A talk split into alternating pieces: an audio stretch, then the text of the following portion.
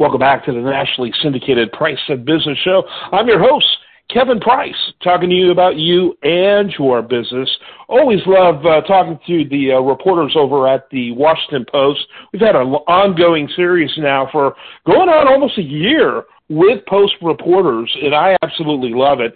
Um, I like. I'm, I'm a even though I don't agree with it on a lot of issues. Issues.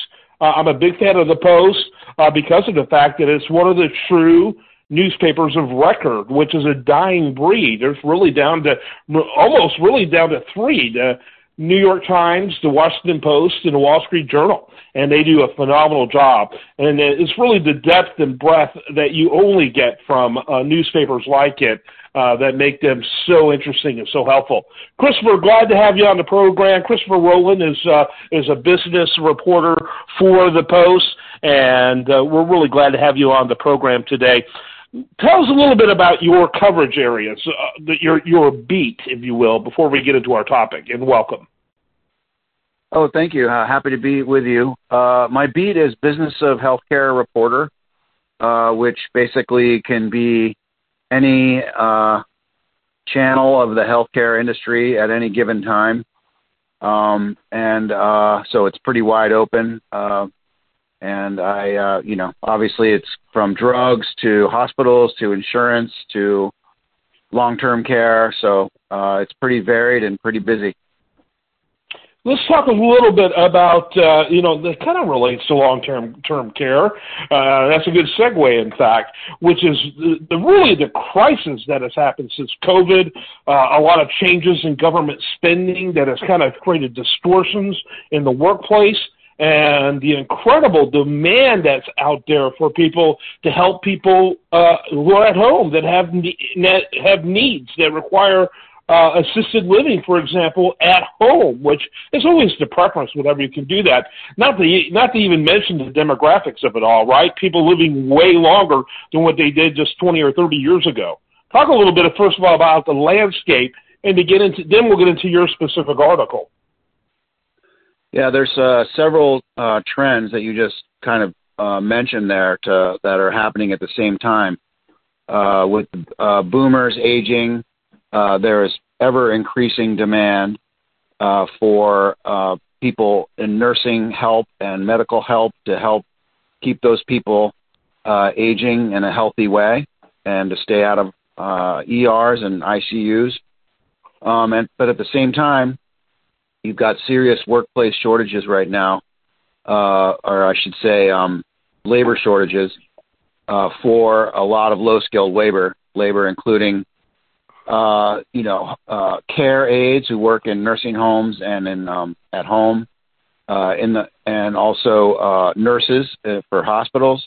Uh, but they're, you know, for a lot of these jobs, um, especially the lower skilled jobs, uh, there's fast food, retail, so they're all kind of competing uh, for the same pool of workers.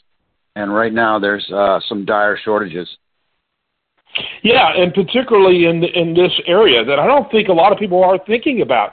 You know, every time you go to a restaurant and you notice that there's about you know, uh, two thirds of the number of employees they used to have, you know, in that restaurant. Everyone notices, right? Taking taking twenty or thirty percent longer to get your food, uh, waiting uh, longer lines in the grocery store at the checkout. All of that is a product of exactly what you're talking about here happening everywhere, including in terms of uh, home health care and uh, it really is dire. And and those who can't afford to get home health care help, uh, they're paying more for that labor that's so hard to come by now more than ever. Yeah, absolutely. So you know, it's one thing to be waiting um, in a longer line at Home Depot, or uh, you know, or having to wait an extra 15 minutes for your order at a restaurant. But uh, imagine the people who are elderly, both in their 80s uh, one spouse uh, has Parkinson's and is in uh, serious, you know, uh, decline physically uh, and needs help. Um, and they're on a waiting list for home care, someone to help them in their home, so someone doesn't have to go to a retirement home or a nursing home. You know, th- that couple wants to stay together, but they're on a on a waiting list for, you know, two, three, four, five, six even seven. You know, some long waiting list to get that home care aide in the home to help them with all their activities of daily living, such mm-hmm. as uh, getting dressed in the morning, toileting, even eating, um, cooking, cleaning around the house, uh, you know, putting the walker in the car and driving uh, to doctor's appointments. Um, so it can be really a, a precarious situation for these uh, elderly folks uh, in their homes. Uh, the, the same thing uh, also applies for people with uh, adults under 65 with disabilities. Uh, they also um, are in dire need of more home care aides. Uh, uh, many of them have a long, also are on waiting lists, and they can't find help to keep them independent.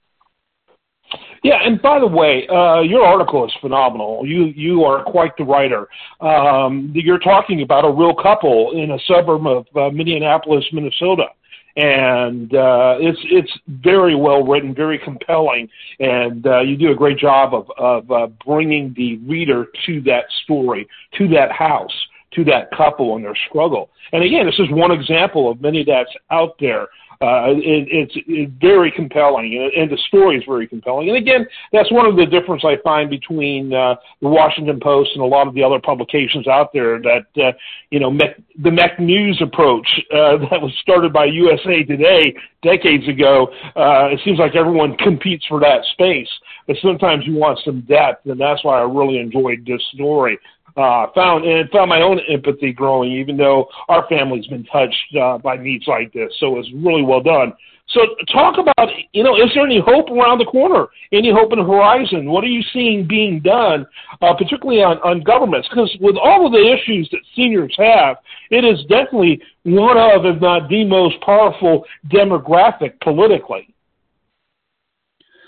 Yeah, so uh, you know, there's a number of reasons for this uh, worker shortage in this space, and one of the big ones is uh, low pay, uh, no benefits or few benefits, um, uh, weird part-time hours, uh, hard work, no career path, um, uh, and uh, you know, little recognition, and so people burn out as well. Um, so to tackle some of those things and also, by the way, or not even by the way, at core of this is that um, the majority of this workforce is uh, women and women of color, uh, as well, and many of them immigrants also. So to try mm-hmm. to, uh, so there's a lot of people who say that first of all, Medicaid programs in states which do pay for uh, home care if people are um, uh, close enough to the poverty line to qualify uh, the um, uh, Medicaid needs to pay more, reimburse better. Um, same goes for Medicare, is what the advocates say. Medicare needs to reimburse better as well for people who have clear medical needs. They, they their care in the home can be covered by Medicare. Uh, so another uh, major focal point of advocacy uh, is um, more temporary visas for uh, temporary worker visas to get more immigrants into the United States to um, help fill the gap. Uh, and then there's uh, trying to, you know, just general recognition by society, by the governments, um, state legislatures, and uh, you know the private companies, uh, both profit and nonprofit, that run these healthcare agencies. Uh, that these people need to be paid better. They need to have uh, living, you know, better wages. They need to have uh, better benefits and uh, and that's how you're going to attract more people into the space. Um, but right now, you know, that's those are that's a pretty big laundry list of things that need to be done according to the advocates. Yeah. And you know, I don't think uh, you know. And meanwhile, uh, the crisis kind of rages, and so there's not any clear end in sight right now for these things. Yeah, a lot of it. I mean, it almost sounds like, and certainly not intentional on your part, but just the size of that list almost sounds like a Christmas wish list, doesn't it? Uh, I mean, it's pretty overwhelming. Um, and I, I think you're so right on, on the visa situation. The, the current policies in terms of immigrants is so one size fit all. When we as a society have real specific needs that other parts of the world could really help with. And you know, I think, for example, the Philippines. You, you, I'm sure you're familiar with the fact that the the Philippines, first of all, their second language is English. They've they've you know since the, the 1940s has had English as their second language. Uh, and and secondly, countries in the West, particularly England, England literally imports Philippine uh, nursing assistants and nurses um, in mass because they're phenomenal at it and they seem to enjoy doing it. It's something they're very good at and create a special visa program just for that demographic group.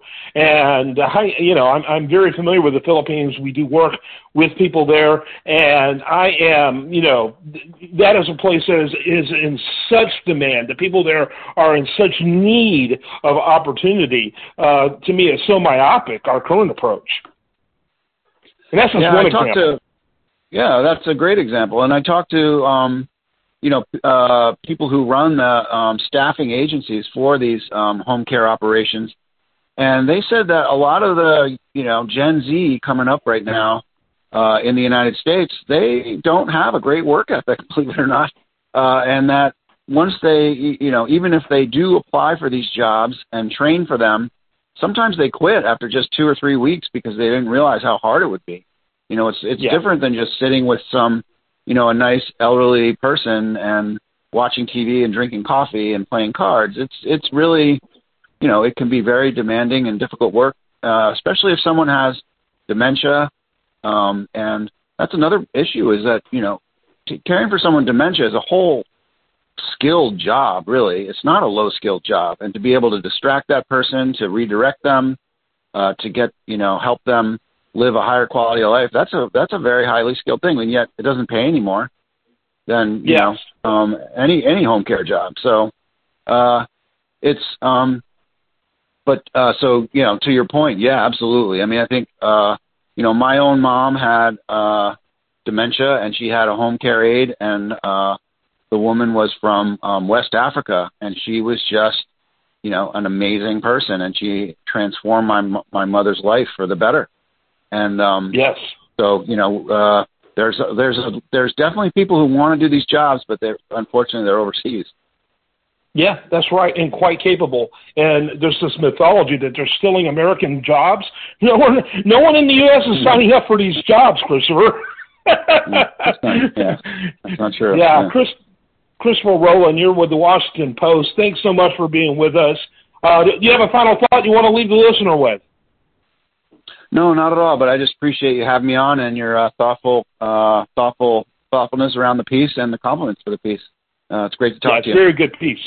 Yeah, one more reason why I like to read the post. You, you, you know, and and uh, it's pretty typical with the writers when you're when you're talking about people, you're talking about places. You bring the reader there in a way that a lot of publications simply don't even have a, have the time to do with the way they have designed their writing. So uh, very important. And thanks again for being with us. I'm Kevin Price. Go to WashingtonPost.com. Plus, we'll have a link to it at PriceOfBusiness.com. Stay, stay tuned for more after this.